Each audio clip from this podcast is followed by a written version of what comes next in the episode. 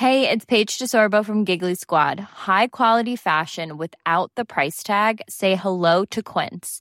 I'm snagging high-end essentials like cozy cashmere sweaters, sleek leather jackets, fine jewelry, and so much more. With Quince being 50 to 80% less than similar brands. And they partner with factories that prioritize safe, ethical, and responsible manufacturing. I love that. Luxury quality within reach. Go to quince.com slash style to get free shipping and 365 day returns on your next order. Quince.com slash style. Hiring for your small business? If you're not looking for professionals on LinkedIn, you're looking in the wrong place. That's like looking for your car keys in a fish tank. LinkedIn helps you hire professionals you can't find anywhere else, even those who aren't actively searching for a new job but might be open to the perfect role. In a given month, over 70% of LinkedIn users don't even visit other leading job sites. So start looking in the right place. With LinkedIn, you can hire professionals like a professional. Post your free job on linkedin.com slash people today.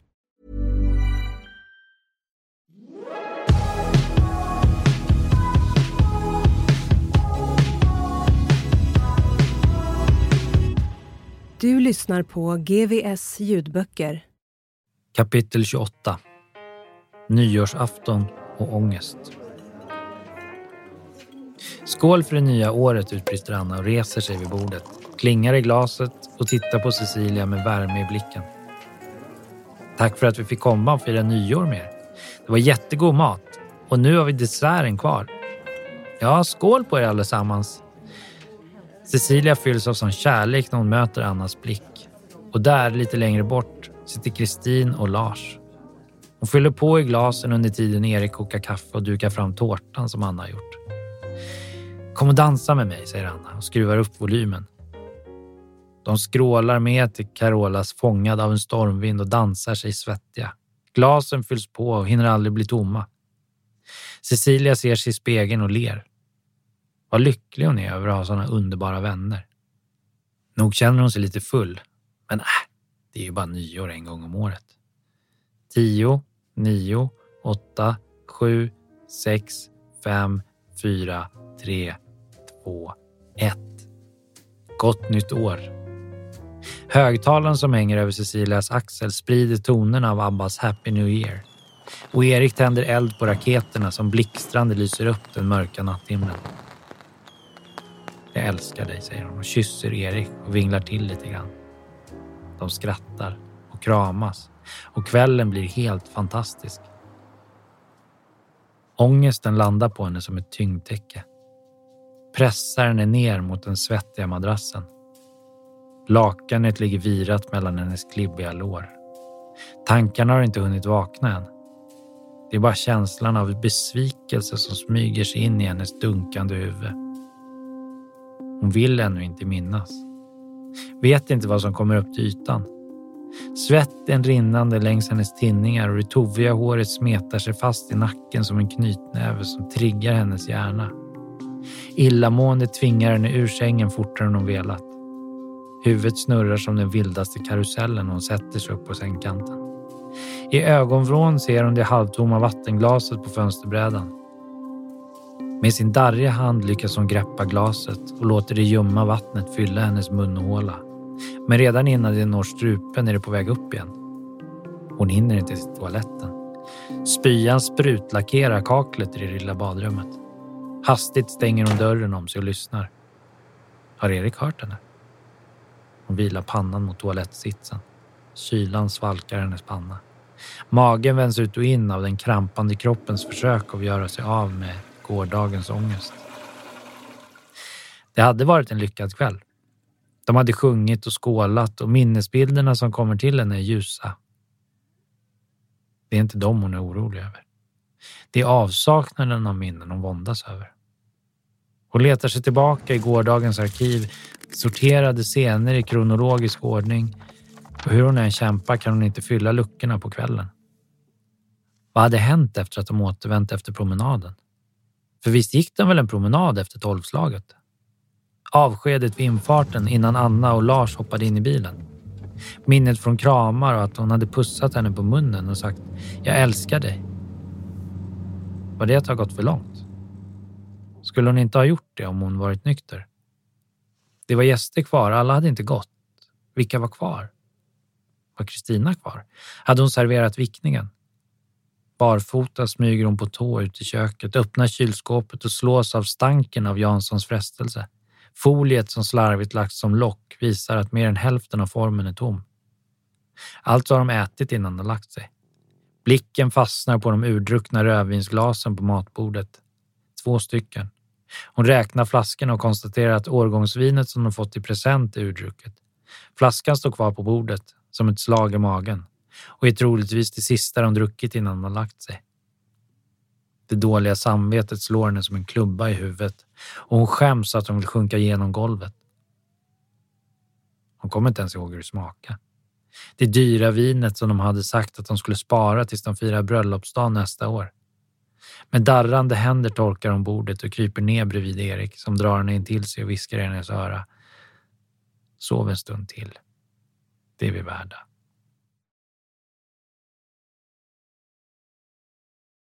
Kapitel 29 Januari 2020 Det är bara Kim som fortfarande har semester och Lars som är sjukskriven. Annars är alla tillbaka på kontoret efter julhelgen. Kristina har gett Lotten ett nytt tuggben som hon nöjt ligger och gnager på under bordet. Fina Lotten. Cecilia klappar henne och hon tittar på henne med sina kloka rottweilerögon. Jag har saknat dig förstår du, säger hon och Lotten slickar henne på handen innan hon inte har tid mer och återgår till att gnaga vidare på tuggbenet. Cecilias blick fastnar på den vissna blomman i fönstret. Bladen som fallit av ligger torra på fönsterbrädan och skälkarna spretar upp ur krukan som beniga skelettfingrar som förtvivlat sträcker sig efter hjälp. Hon skakar av sig olustkänslan och avbryts av Annas sprudlande röst. Så var det vardag igen. Back to life. Back to reality. Alla plockar fram mappar och gör to-do-list över veckan och försöker komma in i vardagens lunk igen. Cecilia har en mapp framför sig och läser in sig på en arvstvist där testamentet är oklart och arvtagarna är oense om uppdelningen av arvet. Det verkar som att den äldste brodern känner sig orättvist behandlad och han i egenskap av den ansvarsfulle sonen borde ärva mer än sina syskon. Varav den yngre systern hävdar att pappa sagt till henne att hon skulle få ärva sommarstället på Muskö. Ja, det är en salig röra. Hon känner att det är lite för tidigt på morgonen för att ta tag i det ordentligt. En kopp kaffe till vore nog inte så dumt. Har du tid en stund? undrar Anna. Ja, visst. Jag tror att jag har hittat den perfekta resan till oss. Kolla här. Anna och Cecilia har pratat om att åka till Portugal i vår. Och nu är det dags att bestämma sig för vilken vecka och vart de vill åka. Och Anna har verkligen rätt. Det här ser helt fantastiskt ut. Det är ett yogaretreat i Albufeira på Algarvekusten. Hon ser redan sig själv vandra på den milslånga sandstranden. Hur det ska bli med yogan är en annan fråga. Jag får göra mitt bästa. Det duger nog, tänker hon. Vi bokar det, det är lika bra. I början på juni är väl bäst, så det har blivit lite varmare. Absolut. Här är en resa, lördag till lördag. Sagt och gjort, så var det bokat såklart. Det är så härligt att ha något att se fram emot. Nu har vi både Portugalresan bokad och en vecka till Zakynthos. Det känns helt underbart, säger Cecilia till Anna. Cecilia berättar för Erik att de har bokat en resa och de sitter i soffan och ser på TV.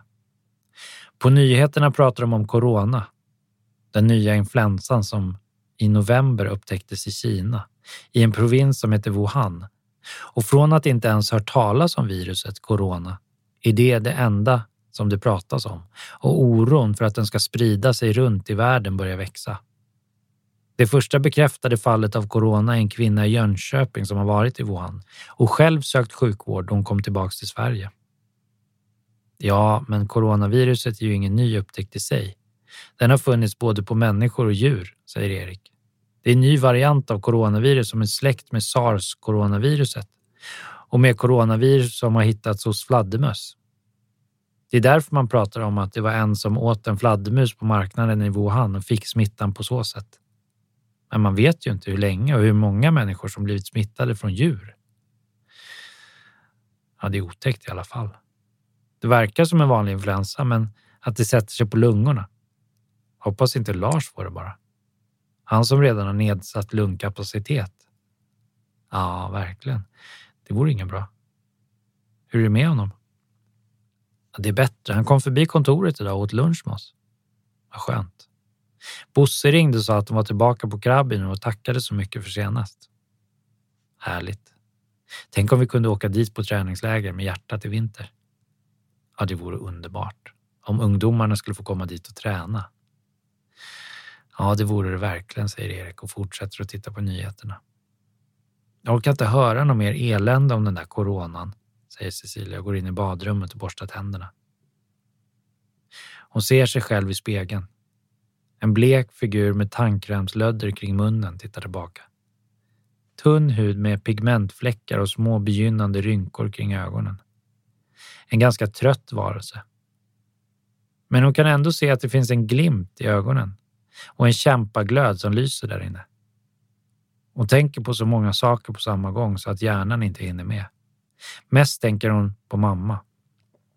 Att hon inte svarade och inte ringde upp. Att Elsa sagt att hon sett henne för någon vecka sedan måste väl ändå betyda att allt är bra. Men det är någonting som skaver. Det där med att de ska ha gäster, det stämmer inte. Eller? Cecilia spottar ut tandkrämen, torkar sig runt munnen och spänner ögonen i sig själv och säger högt. Det är inte mitt problem. Och jag har släppt taget för länge sedan. Jag har redan sagt adjö. Cecilia läser Jojo Moys bok Livet efter dig och sugs in i historien om hur Lou, den alldagliga enkla flickan, som inte sett mycket av världen och är i behov av pengar för att försörja både sig själv och sin familj, ställs inför en utmaning att bli personlig assistent. Det visar sig bli mer invecklat än vad man kan tro och Cecilia känner igen sig själv i Lo. Hur hon många gånger på egen hand genom åren försökt peppa, förändra andra människor och det gång på gång misslyckats. Det är väl så, tänker Cecilia. Att det finns ingen annan än sig själv som kan göra förändringen. Hur mycket motivation och välvilja de närstående kommer med så ligger alltid beslutet hos en själv.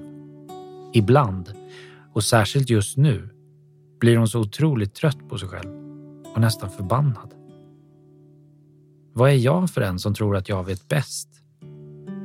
Varför ska jag alltid bry mig och lägga mig i? De kanske vill sköta sitt liv själva och fatta sina egna beslut, tänker hon och intalar sig själv att från och med nu ska hon bara ta hand om sig själv. Hon ska inte ringa mer till mamma och inte överhuvudtaget bry sig om att hon inte ringer upp. Nu ska hon bara läsa boken och skita i att tänka på mamma eldar hon upp sig och försöker koncentrera sig på boken. På natten drömmer hon om hur mamma hänger dinglande från takbjälken i vardagsrummet i den gamla timmerstugan där Cecilia är uppvuxen. Mamma har en av sina vackra sidensjalar kring halsen. Det är den som är själva hängsnaran och hela vägen upp till takbjälken är det hopknutna sidensjalar i olika färger och mönster. Pappa köpte alltid en fin sidensjal i present till mamma vid de tillfällen han misshandlat henne lite för mycket. Då till och med han blivit lite orolig. Och det kanske höll på att gå riktigt illa. Många sidensjalar blev det. Och nu ser hon hur mamma hänger där och pappa sitter på fotpallen och eldar med en braständare under fotsulorna på henne. Fötterna är alldeles röda, såriga och svarta av sot. Han måste ha hållit på länge. Cecilia ser att mamma har den vackra klänningen på sig. Den som hon hade på midsommarafton 78, då de var på Utö. Mamma bara tittar slött på honom, skriker inte. Ber honom inte att sluta, hon bara hänger där och har redan resignerat. Cecilia ser sig själv i drömmen. Hur hon bönar och ber pappa att ta ner mamma. Att de kan hitta på någonting kul istället, bara de två. Cecilia vaknar ur drömmen och känner sig illamående. Hon känner sig så usel och tänker att så bra går det för mig att skita i andra. Cecilia ligger kvar i sängen som paralyserad. Hon har inte kunnat somna om efter drömmen och minnena snurrar som en karusell i huvudet. Midsommar 78, tänker hon. Det kunde slutat där.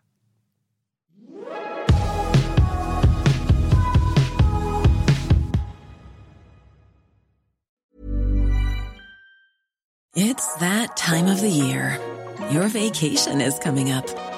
You can already hear the beach waves, feel the warm breeze, relax, and think about work. You really, really want it all to work out while you're away. Monday.com gives you and the team that peace of mind. When all work is on one platform and everyone's in sync, things just flow wherever you are. Tap the banner to go to Monday.com. Hiring for your small business? If you're not looking for professionals on LinkedIn, you're looking in the wrong place. That's like looking for your car keys in a fish tank. LinkedIn helps you hire professionals you can't find anywhere else, even those who aren't actively searching for a new job but might be open to the perfect role. In a given month, over 70% of LinkedIn users don't even visit other leading job sites. So start looking in the right place. With LinkedIn, you can hire professionals like a professional. Post your free job on linkedin.com slash people today. Kapitel 30 Midsommar 1978 Som Cecilia har längtat. Ända sedan skolavslutningen då hon fått reda på att de skulle hyra en stuga på Utö en hel vecka och fira midsommar där. Cecilia har aldrig varit på Utö. Men hon har kompisar i skolan som har varit där och de berättar alltid hur mysigt det är. Mamma och Cecilia packar. De ska snart iväg. Har de kommit ihåg allting nu? Tror du att man behöver ta med sig sängkläder? ropar mamma till pappa. Ja, det stod i broschyren. Okej. Okay. Nu sitter de på färjan och vinden blåser och rufsar till håret på dem. Solen lyser och himmel och hav är lika blått. Cecilia andas in havsluften och tänker att den här veckan kommer bli magisk.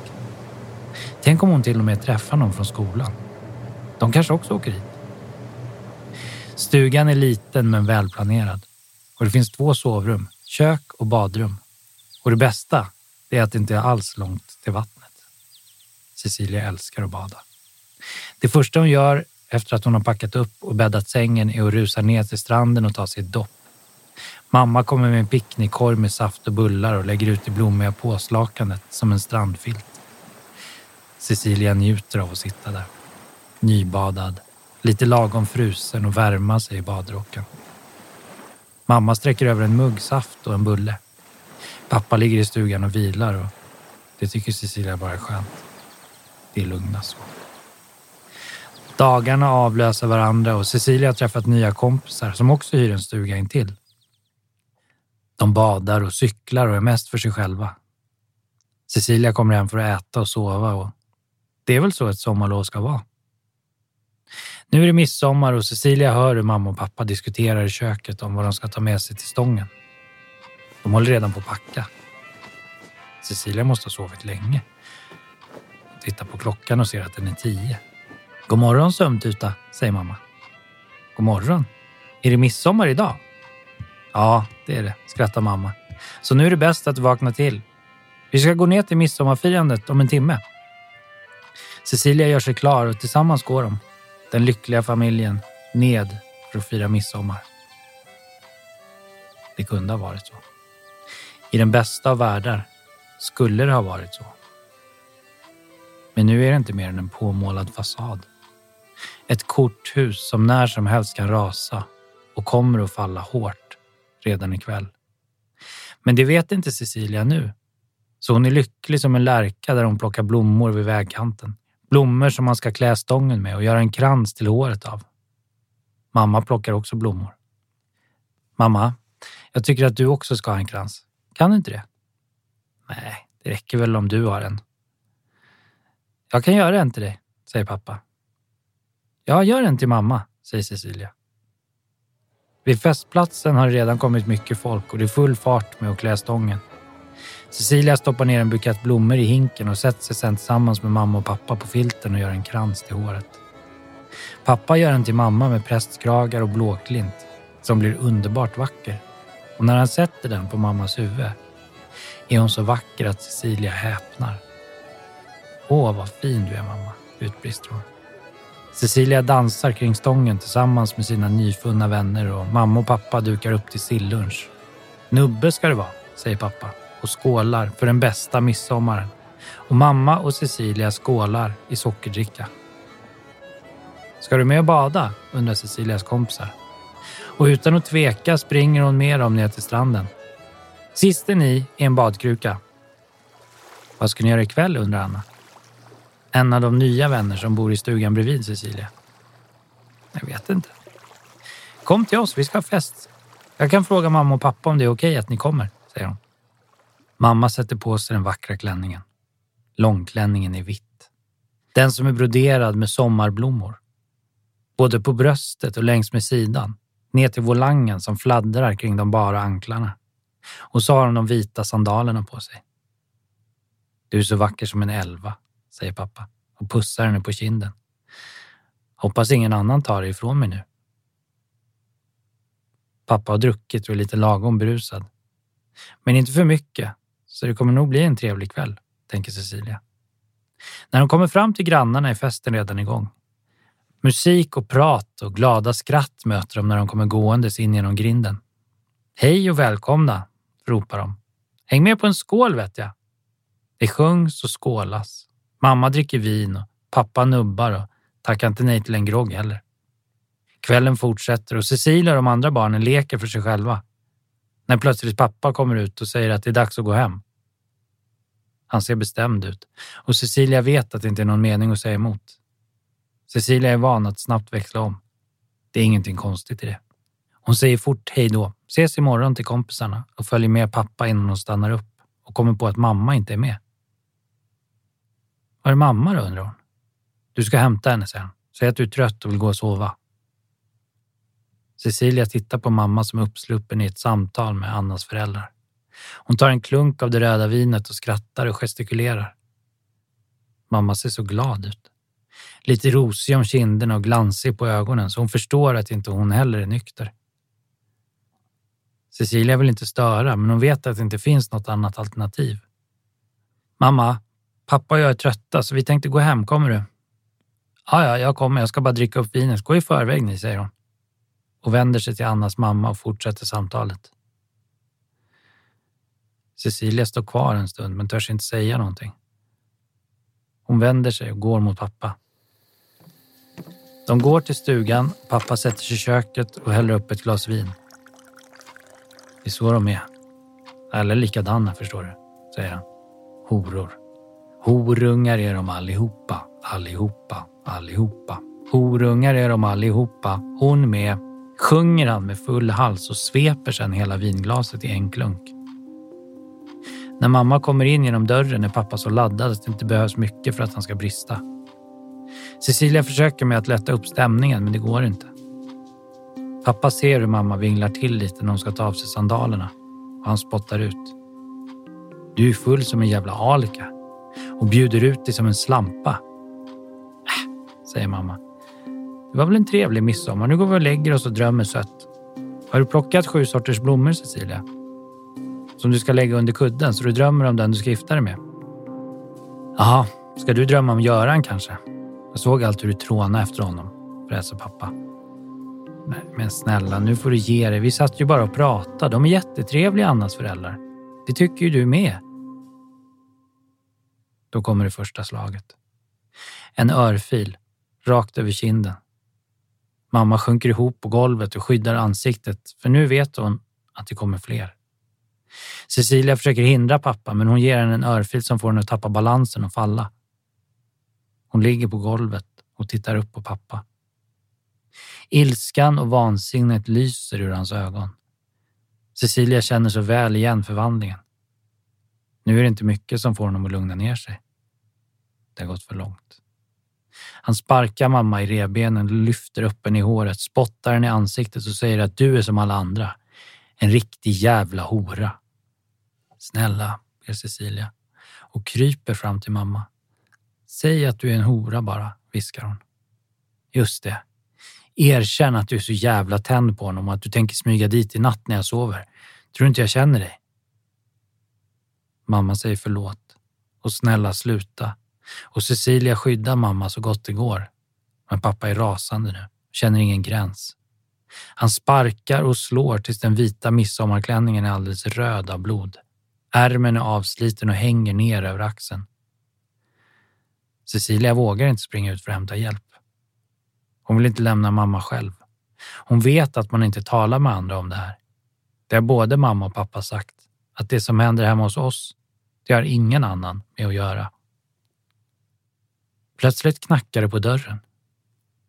Alla tre stelnar till, fryser till is och pappa säger att nu håller ni jävligt lugna medan jag öppnar dörren.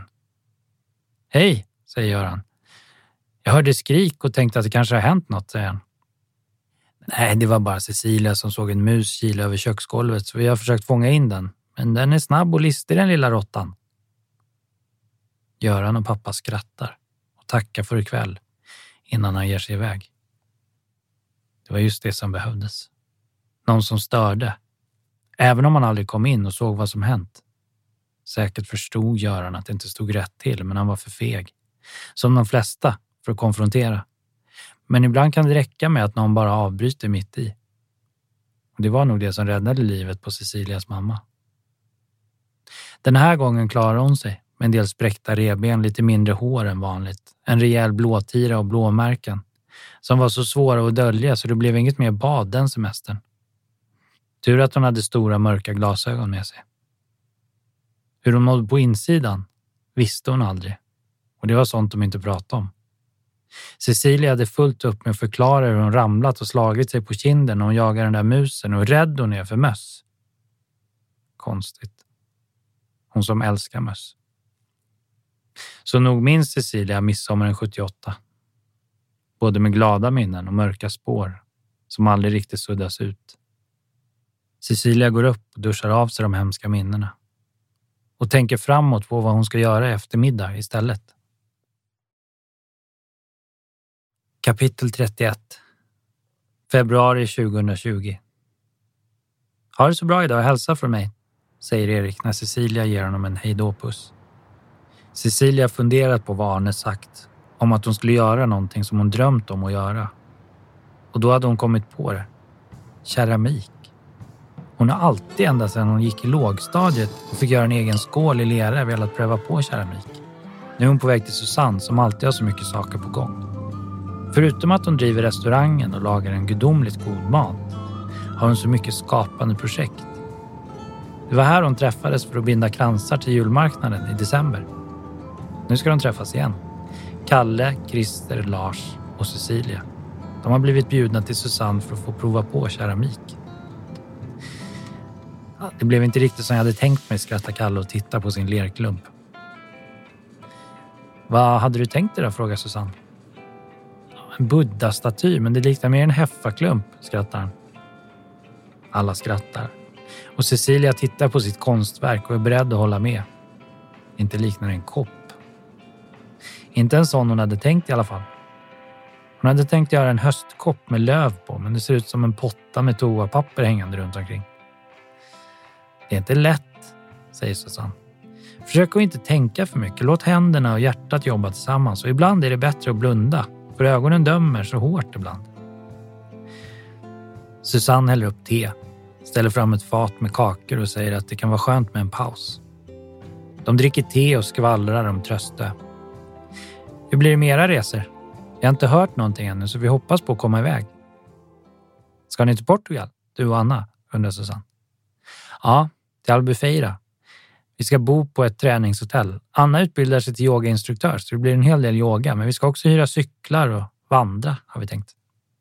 Det låter ju underbart. Det är ni värda. Tack. Jag hörde att du skulle öppna en ny affär här till våren, säger Susanne. Vilken slags affär då? frågar Lars. Ah, det är väl en sån där kuriosa-affär till, tror jag, med allt möjligt krimskrams. Ja, det är ju det alla turister vill ha.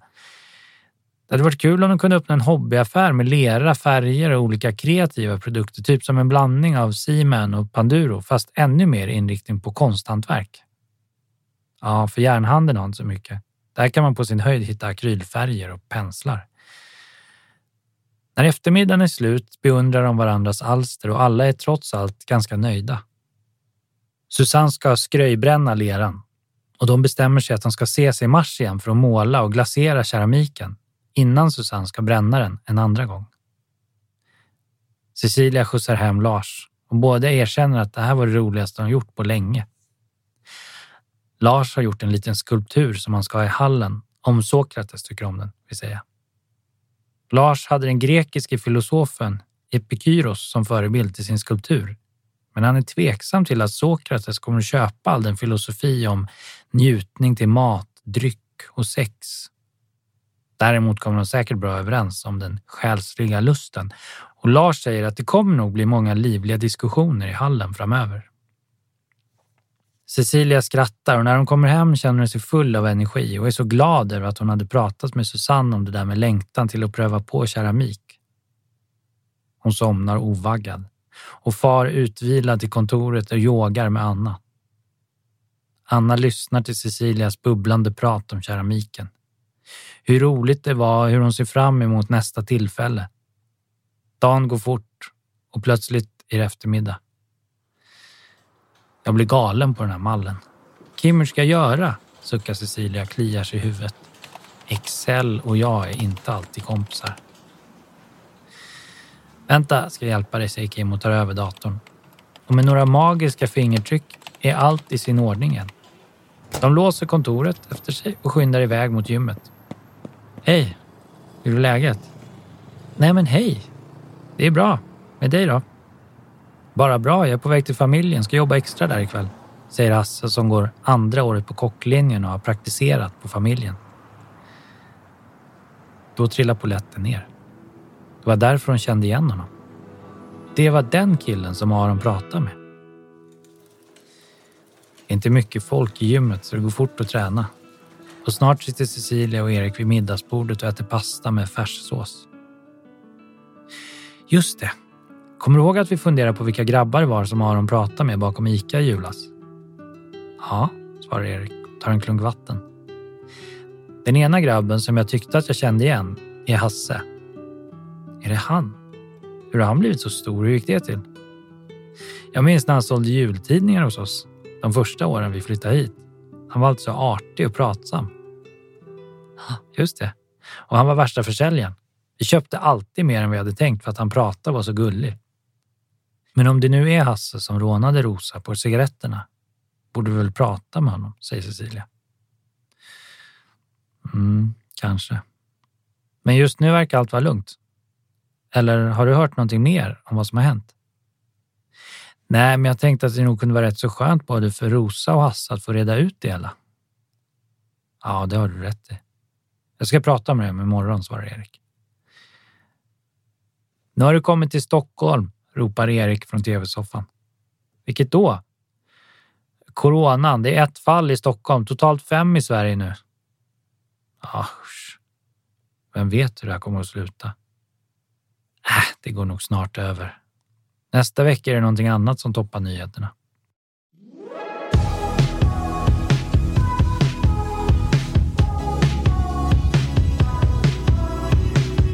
Du kan även lyssna på den här boken utan reklam på Bookbeat, Storytel, Nextdoor. det är Paige DeSorbo från Giggly Squad. High quality fashion without the price tag. Say hello to Quince. I'm snagging high-end essentials like cozy cashmere sweaters, sleek leather jackets, fine jewelry, and so much more. With Quince being 50 to 80% less than similar brands. And they partner with factories that prioritize safe ethical and responsible manufacturing. I love that. Luxury quality within reach. Go to quince.com slash style to get free shipping and 365 day returns on your next order. quince.com slash style